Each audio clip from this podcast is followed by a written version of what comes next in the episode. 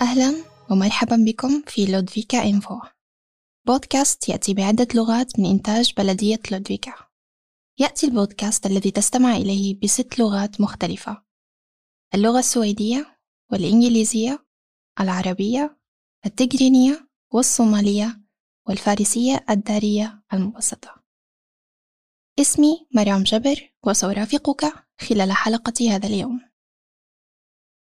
هذه الحلقة هي حلقة خاصة من البودكاست الخاص بنا. مما يعني أننا سنتناول نفس الموضوع طوال هذه الحلقة. إذ كان لديك أي اقتراحات حول أي موضوع تعتقد أننا يجب أن نلقي الضوء عليه في البودكاست الخاص بنا؟ لا تتردد في التواصل معنا على بريدنا الإلكتروني تصيح أيا كنت وحيثما كنت أهلا وسهلا بك.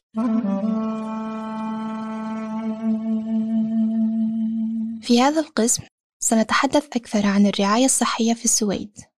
ما الذي يمكنك فعله للحصول على الرعاية الطبية الصحيحة في حال مرضك؟ وما العيادات الطبية المتواجدة؟ وما هي التكلفة الحقيقية للحصول على الرعاية الطبية؟ ابحث عن العيادة الطبية الصحيحة. هناك أنواع مختلفة من العيادات حيث يمكنك طلب الرعاية. سنخبرك بأكثرها شيوعًا. وسنساعدك في معرفة العيادات الأفضل لك. اعتمادا على المشاكل أو الاحتياجات التي لديك. ألفا خوخو هو موقع مهم على الإنترنت عندما يتعلق الأمر بالرعاية الصحية في بعض الأحيان يمكنك علاج نفسك في المنزل لذلك بإمكانك الاستعانة بالموقع www.alvachuchu.ch في هذا الموقع يمكنك قراءة المزيد عن العديد من الأمراض والأعراض المصاحبة لها. وما يمكنك القيام به بنفسك. يحوي الموقع أيضا على معلومات الاتصال لجميع العيادات الطبية المتواجدة في لودفيكا ودولنا إذ لم تكن متأكدا فيمكنك دائما الاتصال بالرقم ألفا خو للحصول على المساعدة. الرقم مفتوح على مدار 24 ساعة في اليوم والممرضات هم من يجيبون على أسئلتك. إذ لم تكن متأكدا مما إذ كنت في حاجة تستدعي الذهاب إلى المستشفى أو لا. فيمكنك الاتصال بألفا خوخو لتقديم نصائح حول كيفية القيام بذلك. مركز الرعاية الصحية عادة ما يكون المركز الصحي هو المكان الذي تتصل به أولاً عندما تشعر أنك لست على ما يرام. في المركز الصحي يمكنك الحصول على المساعدة في العديد من المشاكل يمكن أيضا تسميته بالمركز الصحي من بين الأشياء الأخرى أو العيادة الطبية المحلية في المركز الصحي يمكنك على سبيل المثال الحصول على مساعدة بخصوص الأمراض والإصابات. يمكنك أيضا الحصول على مساعدة بشأن الأمراض النفسية وإجراء الفحوصات الطبية. يمكن أن يقدم المركز الصحي أيضا ما يسمى بإعادة التأهيل، مما يعني أنه يمكنك الحصول على المساعدة بعد مرضك للتعافي والشفاء على أفضل وجه. في المركز الصحي يمكنك أيضا الحصول على مساعدة للحصول على معلومات للوقاية من الأمراض. على سبيل المثال يمكنك الحصول على التطعيمات أو الفاكسين أو المساعدة في النصائح الغذائية إذ كنت بحاجة إلى إنقاص الوزن حتى تشعر بشكل أفضل. يمكنك أيضا الحصول على مساعدة في الإقلاع عن التدخين أو شرب الكحول. إذ لم يستطع المركز الصحي مساعدتك في مرضك وتحتاج إلى رعاية في جناح مختص فسوف تتم إحالتك إلى قسم مختص. استمر في الاستماع للحصول على مزيد من المعلومات حول ما هي الإحالة. المركز الصحي مفتوح خلال النهار في أيام الأسبوع. تريد العديد من المراكز الصحية منك الاتصال مسبقا وليس مجرد طلب الرعاية مباشرة في الموقع. من الممكن عادة أن تحجز موعدا مع المركز الصحي على ألفا من تسيح عن طريق تسجيل الدخول باستخدام معرف البنك المحمول. إذ كنت تفضل ذلك يمكنك حجز موعد عبر الهاتف حيث يمكنك العثور على الرقم هاتف المركز الصحي الخاص بك على الألبخوخو إذ لم تتمكن من الوصول إلى المركز الصحي فيمكنهم أحيانا ترتيب زيارات منزلية. استقبال الطوارئ. يوجد في بعض المراكز الصحية مكتب استقبال تحت الطلب لتلقي الشكاوي والحالات الطوارئ أي الشكاوي المستعجلة أو الطارئة. حتى في المساء وعطلات نهاية الأسبوع وأحيانا في الليل. عادة ما تحتاج إلى الاتصال أولا وتحديد موعد. اختر طلب الرعاية في غرفة الطوارئ إذ كان لديك الأمراض أو الآلام التي لا يمكن أن تنتظر. إذ كنت مريضا بشكل خطير يجب عليك الاتصال بالرقم الفاتفو أو واحد واحد اثنان أو طلب الرعاية في قسم الطوارئ. غرفة الطوارئ. غرفة الطوارئ هي الغرفة التي يجب أن تختارها إذ مرضت بشكل مفاجئ. إذ تعرضت لحادث فإن غرفة الطوارئ هي التي يجب أن تختارها أيضا. تقع غرفة الطوارئ في المستشفى وهي مفتوحة دائما على مدار الساعة. يمكنك الذهاب إلى غرفة الطوارئ دون تحديد موعد ولكن من الأفضل دائما الاتصال بالرقم ألفا خو قبل أن تكون في مكانك. عادة لا, لا تحتوي كل المدن الصغيرة على غرفة طوارئ خاصة بها. لذلك قد يكون من الجيد معرفة أيها أقرب إليك. إذ كان الأمر أكثر إلحاحا وتحتاج إلى مساعدة على الفور فمن الأفضل الاتصال بالرقم ألفا تو أو واحد واحد اثنان. ثم يمكنك التحدث إلى الطاقم الطبي الذي يمكنه بعد ذلك إرسال سيارة إسعاف إلى مكان وجودك من الجيد أن تتذكر عدم الذهاب إلى غرفة الطوارئ إذ لم تكن هناك حاجة إليها حقا. إذ لم تكن متأكدا من مدى خطورة حالتك فمن الأفضل الاتصال بالرقم الفخوخو أو واحد واحد سبعة سبعة. عيادة القابلة. يمكن أيضا تسمية عيادة القابلة باسم مركز رعاية الأمومة أو MVC في عيادة القابلة تتلقى النساء المساعدة فيما يتعلق بالنصائح والوصفات الطبية لمنع الحمل. عندما تكونين حاملا تقومين أيضا بزيارة عيادة القابلة والتسجيل فيها للتأكد من أنك وجنينك بصحة جيدة. في عيادة القابلة يمكنك أيضا إجراء فحوصات لمختلف الأمراض المنقولة جنسيا وإجراء عينة من خلايا أمراض النساء. ثم تأخذ عينات للتحقق مما إذا كان لديك تغيرات في الخلايا وقد تساعد هذه الفحوصات أيضا في اكتشاف ما إذا كنت مصابا أو كنت مصابة بسرطان. جناح الولادة. جناح الولادة هو الجناح الذي يمكنك القدوم إليه عندما توشكي على الولادة. الجناح مفتوح على مدار 24 ساعة في اليوم. عندما يحين وقت الولادة اتصلي بجناح الولادة واحصلي على نصائح حول موعد الدخول. يقع جناح الولادة في دولنا وهو الأقرب إلى لودفيكا في فالون. وبالتالي فهو المكان الذي يجب أن تذهبي إليه عندما توشكي على الولادة.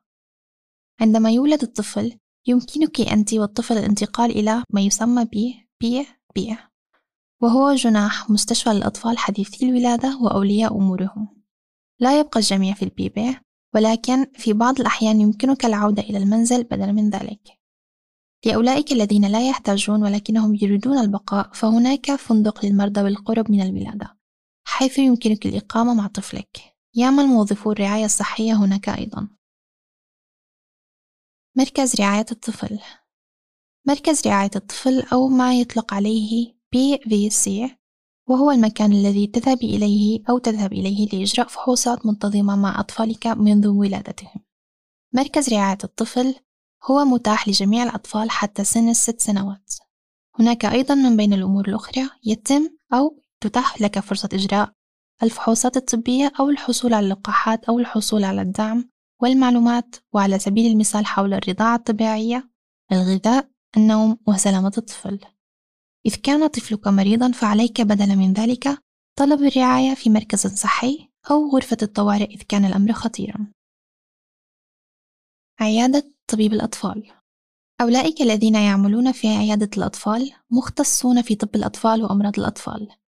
ابدأ بالاتصال بالمركز الصحي إذ كان طفلك مريضا أو يعاني من مشاكل. إذ لزم الأمر يمكن إحالة طفلك إلى عيادة طبيب الأطفال. الطب النفسي للأطفال والمراهقين. الطب النفسي للأطفال والمراهقين. PUP مخصص للأطفال والشباب حتى سن الثامنة عشر والذين يعانون من أمراض نفسية ويحتاجون إلى الدعم أو الرعاية. في معظم الأماكن يمكن الاتصال ب PUP مباشرة ولكن في بعض الأحيان قد تحتاج إلى إحالة. استمر معنا في الاستماع لمعرفة المزيد عن ماذا يعني الإحالة. يمكن أيضا للأطفال والشباب الذين يحتاجون إلى دعم أو رعاية نفسية الحصول على المساعدة في المركز الصحي. أو جهة اتصال للرعاية في المدرسة. يمكن للآخرين مثل المدرسة أو الخدمات الاجتماعية أو عيادة الشباب إرسال حالات إلى PUP عيادة الشباب. عيادة الشباب مخصصة للشباب الذين تتراوح أعمارهم بين الثالثة عشر وعشرون عامًا. يمكن أن تختلف الأعمار المرحب بها بالضبط في العيادات الطبية. في عيادة الشباب يمكنك الحصول على نصائح وإرشادات أيضًا للتحدث إلى شخص ما عما تشعر به إذ كنت في حاجة إلى التحدث إلى شخص آخر. يمكنك أيضًا الحصول على معلومات عن القضايا المتعلقة بالجنس ومنع الحمل وأكثر من ذلك بكثير. رعاية متخصصة.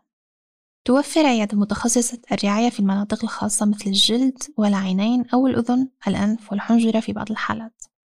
يمكنك الاتصال بالاستقبال مباشرة في حالات أخرى تحتاج إحالة من طبيب إلى المركز الصحي. استمر في الاستماع لمزيد من المعلومات حول كيفية الحصول على إحالة. الرعاية النفسية إذا شعرت بتوعك بسيط أو شعرت بالإحباط أو شعرت أنك بحاجة إلى دعم يمكنك أولا الاتصال بالمركز الصحي المعتاد الخاص بك يمكن على سبيل المثال إذ كان لديك القليل من القلق وصعوبة في النوم أو كنت في حالة الحزن إذ كنت تعاني من مشاكل أكثر خطورة مثل الاكتئاب الشديد أو الذهان أو اضطرابات الأكل فيمكنك اللجوء مباشرة إلى الرعاية النفسية. قسم الطوارئ النفسية. يجب عليك طلب المساعدة مباشرة من قسم الطوارئ النفسية أو الاتصال بالرقم المطبوع أي واحد واحد اثنان. إذ كنت تشعر بمرض نفسي شديد وتحتاج إلى المساعدة بسرعة في قسم الطوارئ النفسية يتوفر الأطباء والممرضات على مدار الساعة. إذ كنت ترغب في طلب الرعاية في غرفة الطوارئ للأمراض النفسية يمكنك الاتصال أولا أو الذهاب إلى هناك فورا. لا يوجد هناك إحالة أو موعد مطلوب. مكالمة فيديو مع الرعاية الصحية. تقدم بعض عيادات الرعاية مكالمات فيديو. ثم ترى وتتحدث على سبيل المثال مع طبيب من خلال جهاز الكمبيوتر أو الهاتف أو الجهاز اللوحي تمتلك منطقة دالارنا تطبيقا خاصا بها يسمى رعايتي. هناك حيث يمكنك زيارة طبيبك عبر الفيديو من المنزل. لحجز زيارة عبر My Care يجب عليك أولا تنزيل التطبيق وتسجيل الدخول وقد تحتاج إلى معرف البنك المحمول. من السهل معرفة كيفية حجز زيارتك في التطبيق ولكن إذ لم تكن متأكدا يمكنك طلب المساعدة من مركزك الصحي. ستتلقى تذكيرا بزيارتك في اليوم السابق وقبل ساعة واحدة من موعد الحجز. عندما يحين وقت زيارتك قم بتسجيل الدخول إلى التطبيق. هناك سيتم وضعك في غرفة الانتظار حتى يبدأ الاجتماع. فيما يتعلق بتكاليف الزيارة يتم سداد تكاليف الزيارة من خلال فاتورة يتم إرسالها إلى منزلك. وتكلفك نفس تكلفة الزيارة المنتظمة إلى مركزك الصحي. اختر مركزا صحيا. يمكنك اختيار المركز الصحي الذي يجب أن تذهب إليه ويسمى هذا بالإدراج. للتسجيل في مركز صحي اذهب إلى الموقع www.elvahuhu.ca ثم اختر الخدمات الإلكترونية وهناك يمكنك السجل نفسك مباشرة إذ كنت بحاجة إلى قائمة المساعدة فيمكنك أن تطلب من المركز الصحي الذي تريد الذهاب إليه ما إذ كان بإمكانه مساعدتك يمكنك طلب الرعاية مؤقتا من مركز صحي آخر غير المركز الصحي المسجل فيه. قد يكون هذا على سبيل المثال إذ كنت في مكان آخر وتحتاج إلى رعاية بسرعة. إذ كنت قد انتقلت للتو إلى دولنا ولم تقم بأي خيار فسيتم إدراجك في القائمة لأقرب مركز صحي لمكان إقامتك. ضمان الرعاية. يوجد في السويد ما يسمى بضمان الرعاية. يخبرك ذلك بالمدة التي يجب أن تنتظرها لتتواصل مع الرعاية الصحية. إذ كانت لديك أسئلة حول ضمان الرعاية وتعيش في دولنا فيمكنك الاتصال بورد دولنا. على الهاتف صفر اثنان ثلاثة أربعة تسعة صفر ثلاثة. يوجد ضمان رعاية وطني يسري في جميع أنحاء السويد. ووفقا لذلك يجب عليك أولا التواصل مع المركز الصحي في نفس اليوم الذي تطلب فيه الرعاية. اثنان احصل على تقييم طبي من المختصين في الرعاية الصحية في غضون ثلاث أيام. احصل على موعد للزيارة الأولى لعيادة متخصصة في غضون تسعين يوما. قد تتلقى إحالة لذلك. احصل على موعد للعلاج خلال 90 يوما ويمكن أن يكون العلاج واحدا على سبيل المثال. عملية. ما هي تكلفة الرعاية الصحية؟ يتم دفع تكاليف الرعاية الصحية في السويد عن طريق الضرائب. وتعني أن الرسوم التي تدفعها على سبيل المثال لزيارة الطبيب ليست سوى جزء صغير من تكلفته في الواقع. عندما تزور الرعاية الصحية في السويد عادة ما يتعين عليك دفع رسوم كما عليك أن تدفع يعتمد من بين أمور وأخرى على نوع الرعاية التي تتلقاها.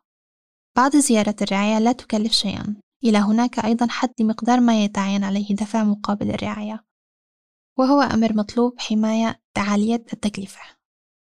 تعني الحماية عالية التكلفة أن هناك مبلغا تحتاج إلى دفعه أكثر من أجل رعايتك.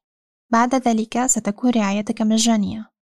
هذا ينطبق على حد سواء عند زيارة الرعاية أو إذا كنت في المستشفى.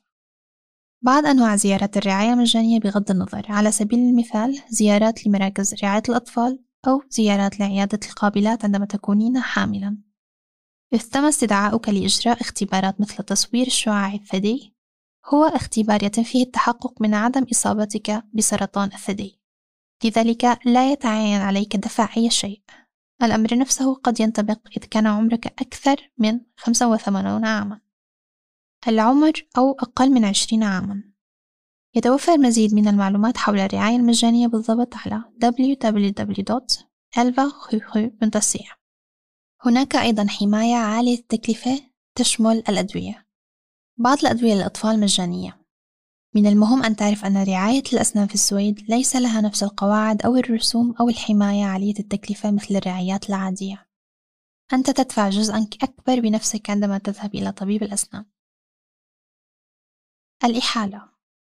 قد تحتاج أحيانا إلى تلقي الرعاية في مكتب استقبال آخر غير الذي تواصلت معه في البداية. يمكن إحالتك إلى أخصائي آخر إذا لزم الأمر وإذ كنت تريد ذلك. على سبيل المثال يمكن أن يكون لطبيب الأمراض الجلدية أو طبيب العيون في بعض العيادات يلزم دائما إحالة من طبيب لتحديد الموعد. هذا وقد كان اعتبارا من 1 يناير 2016 أتيح للمرضى الفرصة لتقديم ما يسمى بطلب الرعاية الخاصة للحصول على رعاية متخصصة. بعد ذلك كمريض يمكنك أن تخبر بنفسك عن مشاكلك تسمح للطبيب المختص بتقييم ما إذا كان ينبغي لك تلقي الرعاية. يمكن تقديم طلب الرعاية الخاص بك بطريقتين مختلفتين.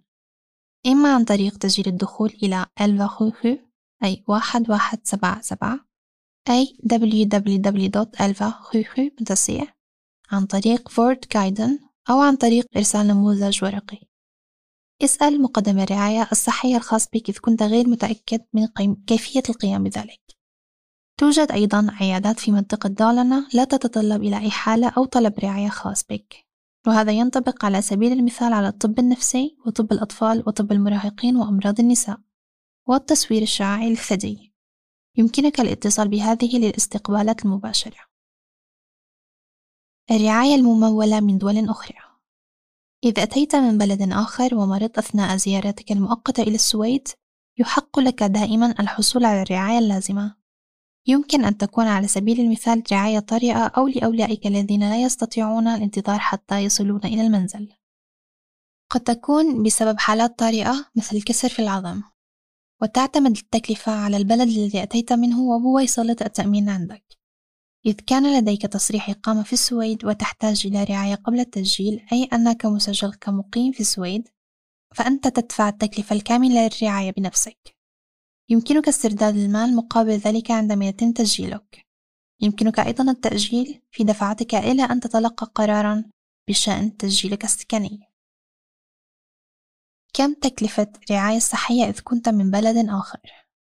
إذ كنت قادما من دولة أخرى في الاتحاد الأوروبي فأنت بحاجة إلى بطاقة خاصة تسمى بطاقة الاتحاد الأوروبي. يظهر أنه يحق لك الحصول على الرعاية الطارئة والضرورية بنفس الرسوم التي يدفعها الأشخاص الذين يعيشون في السويد. إذ لم يكن لديك يمكنك دفع كامل تكلفة الرعاية بنفسك. إن كنت من بلد خارج الاتحاد الأوروبي يضطر دائما إلى دفع تكلفة كاملة. بالنسبة للأشخاص البالغين الذين يطلبون اللجوء في السويد يتم تطبيق قواعد خاصة. يمكن الاطلاع على جميع الأسعار المطبقة على www.elvahuhu.ch ولكن على سبيل المثال تتكلف 50 كرونة سويدية كحد أقصى للرعاية في مركز صحي لأي شخص يطلب اللجوء أو إذا كنت في السويد بدون تصريح. يحق للأطفال الذين تقل أعمارهم عن 18 عامًا الحصول على رعاية طبية بنفس الشروط مثل جميع الأطفال الذين يعيشون في السويد. وبالتالي لا يدفعون أي شيء في العادة خلال زيارتهم. يحق لجميع البالغين والأطفال الذين يلتمسون اللجوء أيضا إجراء فحص طبي دون دفع رسوم. غالبا ما يتم ذلك في أقرب وقت ممكن بعد الوصول إلى السويد. يتم فحصك إذا كان لديك أي أمراض وستحصل أيضا على معلومات أولية حول كيفية عمل الرعاية في السويد. الترجمة الفورية بلغتك الأم. بصفتك مريضا يجب أن تكون دائما قادرا على فهم المعلومات التي تتلقاها في الرعاية الصحية. إذ كنت تواجه صعوبة في فهم اللغة السويدية والتحدث بها يمكنك الحصول على مساعدة من مترجم فوري. لا يكلفك الأمر شيئا لكن أخبرهم أنك بحاجة إلى مترجم لغة عند حجز زيارتك حتى يكون لديهم الوقت لحجز مترجم قبل زيارتك. المترجم هو الشخص الذي يعمل في الترجمة بين اللغات. يجب على المترجم أن يحافظ على السرية مما يعني أن الشخص الذي سيقوم بالترجمة نيابة عنك ولا يجوز له الكشف عن معلومات خاصة بك. من السهل أن يكون هناك سوء تفاهم في المحادثة مع الأطباء والمتخصصين في الرعاية الصحية. يمكن أن يتم الاجتماع مع مترجم فوري بطرق مختلفة. بما في ذلك المترجم الذي يمكن أن يكون معك في الاجتماع أو الموقع أو عبر الهاتف. السجل الطبي. عندما تطلب الرعاية وتتلقاها يتم توثيقها في سجل المريض. يتم ذلك لجعل رعايتك جيدة وآمنة قدر الإمكان. يجب على جميع المتخصصين في الرعاية الصحية كتابة تقييمهم ونصائحهم وما شابه ذلك في سجلك الطبي. يحق فقط للموظفين الذين يشاركون في رعايتك أو الذين يحتاجون لسبب آخر إلى المعلومات الخاصة بعملهم في الرعاية قراءة سجلك الطبي. على سبيل المثال لا يسمح لأخصائي الرعاية الصحية بقراءة سجلاتك الطبية لمجرد أنك صديق أو أنت مرتبط. بصفتك مريضا يحق لك أيضا قراءة سجلك الطبي وهناك عدة طرق للقيام بذلك. في بعض الأحيان يمكنك قراءة سجلك الطبي على www.elvahuhu.ch ولكن يمكنك أيضا الاتصال بالمكان هناك الذي تلقيت فيه الرعاية. في بعض الأحيان لا يتم توزيع سجل الطبي. على سبيل المثال إذ كنت تعتقد أن الطبيب ولأسباب طبية لعدم القيام بذلك. نادرا ما يحدث ذلك بصفتك وصيا يسمح لك عادة بقراءة السجل الطبي الخاص بطفلك. ولكن عندما يكبر الطفل عادة ما يكون مطلوبا أن يوافق عليه الطفل أولا. عادة ما يكون ذلك عندما يكون الطفل في سن المراهقة. ننهي حلقة اليوم بالحديث عن ناتسانت وهي أحد قراء ومترجمي البودكاست. تدرس حاليا التمريض في فاولن وقد اختارت دراسة مهنة التمريض لأنها تحب العمل مع الناس. لأن ناتسنت لم تحضر أي شهادات إلى السويد بأنها التحقت بالمدرسة الثانوية بموطنها قد اضطرت إلى قراءة بعض الكورسات في الثانوية هنا في السويد لتتمكن من التقدم إلى الجامعة.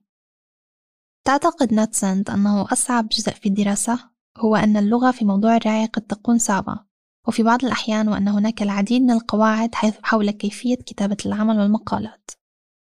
يبلغ إجمالي تعليم التمريض ثلاث سنوات ويتعلق جزء كبير من التعليم بإجراء تدريب داخلي أي محاولة العمل في مجال الرعاية الصحية. يوجد نقص في عدد الممرضات في السويد ودالرنا وبالتالي من السهل الحصول على وظيفة بعد التخرج مباشرة.